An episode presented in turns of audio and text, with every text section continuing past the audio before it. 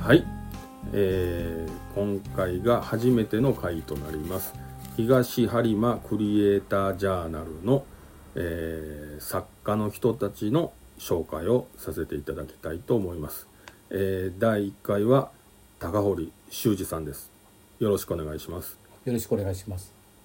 えー高堀さんとはねあの紫式部講座もやってますんで、はい まあ、同じ感じになってしまうかもしれないんですけれども今日はあのむ紫式部をちょっとはのけてですねということであ高堀さんのことをちょっといろいろ聞いてみたいんですけれども、えー歴史家になってますけれどもそうですね。はい。 はい歴史に興味があると、あ、もう小学校の頃からもうむっちゃもう大好物ですね。えーどどの辺りの歴史が好きなんですかあのね最初はですね戦国ね、まあ、はいまあ普通の人の人並みにというか信長とか秀吉好きだったんですけど、はいもう誰でも好きなんでもう会う人会う人ね。うんでちょっとマイナーなとこを見てみない見てみたいなと思って平安がまあちょっとマイナーだったんで。読んでみたら面白くて面白くてもうハマってしまってどどの辺あのどだのから辺がこ面白いれ言うとでねすかもう本当友達できないんですけ どねあのまずですね系図が大好き でねあの系図が大好き藤原ぶわーっとあって、ほんでねはいこうどんどんしなるほどで自分で小学校6年生で遊びも行かずに昼休みね、せっせせっせと図書館で大学ノート何冊も書いて たんですよ系図を系図をほんでね 例えばどんなじ系図ですゃじゃかほんでね不思議なことで系図ずーっと書いていったらね、はい全然違う系図とその系つながるんですねその喜び どっかでつながる時そがあうってこの人とあこの人この人こういう関係やったんだとかねああのまあ先祖がまあ同じとか婚姻関係でこうんうで実は じおじいさんだったとかあのこういう有名な全然関係ないけどねなるほどって感じでもう密かな喜びですねまあまあそのじゃあ系図っていうのも結局は天皇家がそうですね天皇じゃ家あ昔から藤原氏そうそうそれからまあ最初さ最初は戦国のほら信長と淀君とかねあの辺もその辺かあらの辺もそうそうそうそうそうなんですねすごいあまああの辺もいろんなこそううそう戦略結婚そうとかそ策う略結ささ婚そうがねですね多いですからそうそうねそうそうなややこしいとややこしい織で田すよね織田織豊田そう臣ですよ徳ね川全部にまたがってるんですから、えーでなんかそこあかのらはいあの高堀さんは天皇のこう歴代名前を全部言えるとかはい いつから言えるんですかあのそれも小6からですねあのね小六からあのー部分的に覚えてたんだけどあの、はい部分平安時代は全部言えたんですよ、はいでも一緒のこともね126代ですから、まあ、とうとうその時124かなだかはいら聞いたらでも戦前の人はみんな言えたらしいですねもう強制的に覚えさせられたみたいでもう戦後はそんなんなしで。だからそれ言うねあ言うて変わったことしてるなって言われましたけど でもねあのへねーその時覚えたらね、はいもう一生この年60になってもね60覚え過ぎてるとそうちょちあょーちょっと復習したらねだからねうんいつもなんかのあ、まあまあ、一発芸の時にねうんやったらねあのね何代目が何もパッと言えるんですよえ今も言えます今まあちもょっとえちょっとちょっといいですかはい三十五代目いやもうそうややこいしいきなりそういきいきなりいやいやいいきけまなすりよのいきなりいきあなりまあ今日準備してませんそうさ三十で三十はビザスビザスえー、すしえービザス陽明すしゅん水庫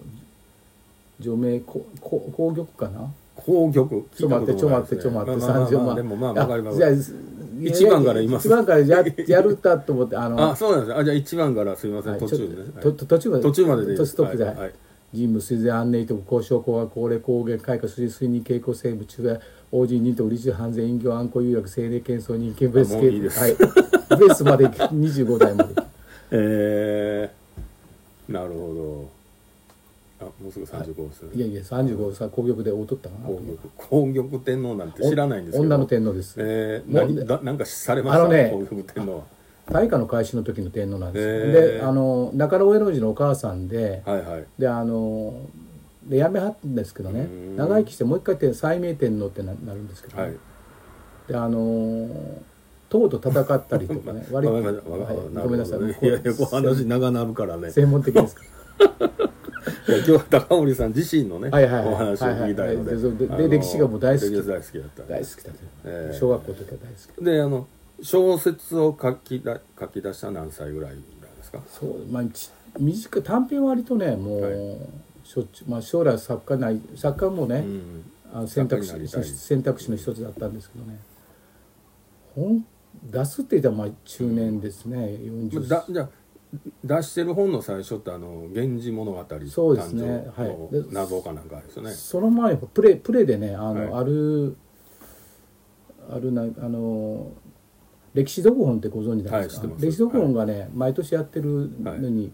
まあたまたまですけどベスト16入ったんですよ。うそんれですあのみんなで酔って出さん出しませんかとお金も、うんでそれで短編えーそれは何なんですかあのね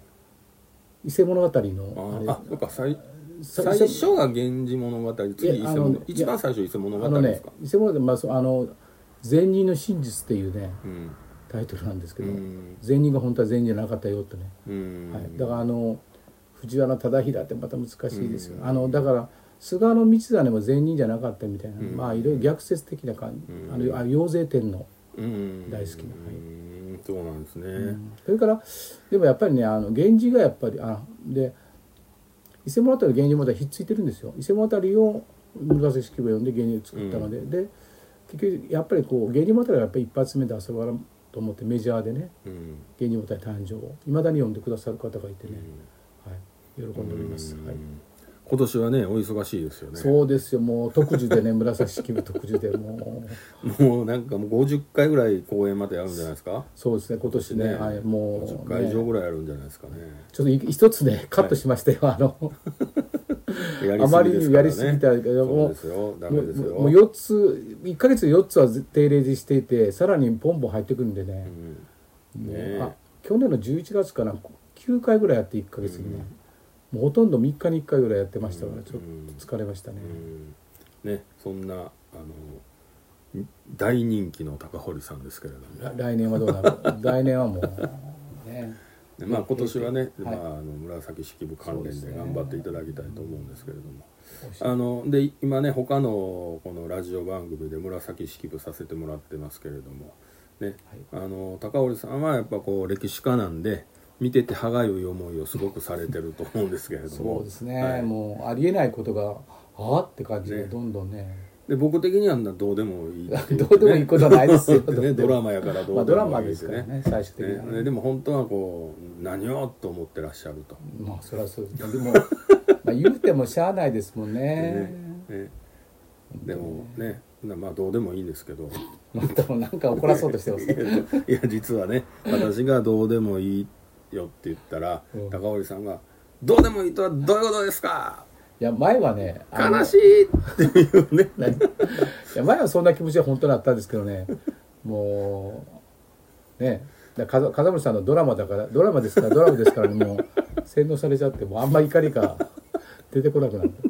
ドラマはドラマドラマ真実は真実でねそう真実は真実べっこに考えるようになりましたねはいそれは良かったことだと思う思いままあすそうよですね、はいあもう腹立ったら体によくないってね ねはい、であの東播磨クリエイタージャーナルにもご寄稿いただいてまして、ははいいあれは「源氏物語の」そうまあ裏ど話うですか裏話的なものを書いてもらってるんですよねはいはい、あのなんかねあの分かりやすく書いていただいてると思うんそうですけでどすね、まあ、今度はどんな話しようかなと思って毎月ねそうですよね、はい、なんかあのその雑誌とか今後の本に対してとかあと高堀さんの今後書きたいものとか、うんあったらなんか教えてくださいあの、まあ、まあ今年度はね「源氏物語」あもう源氏も3冊出しちゃったんで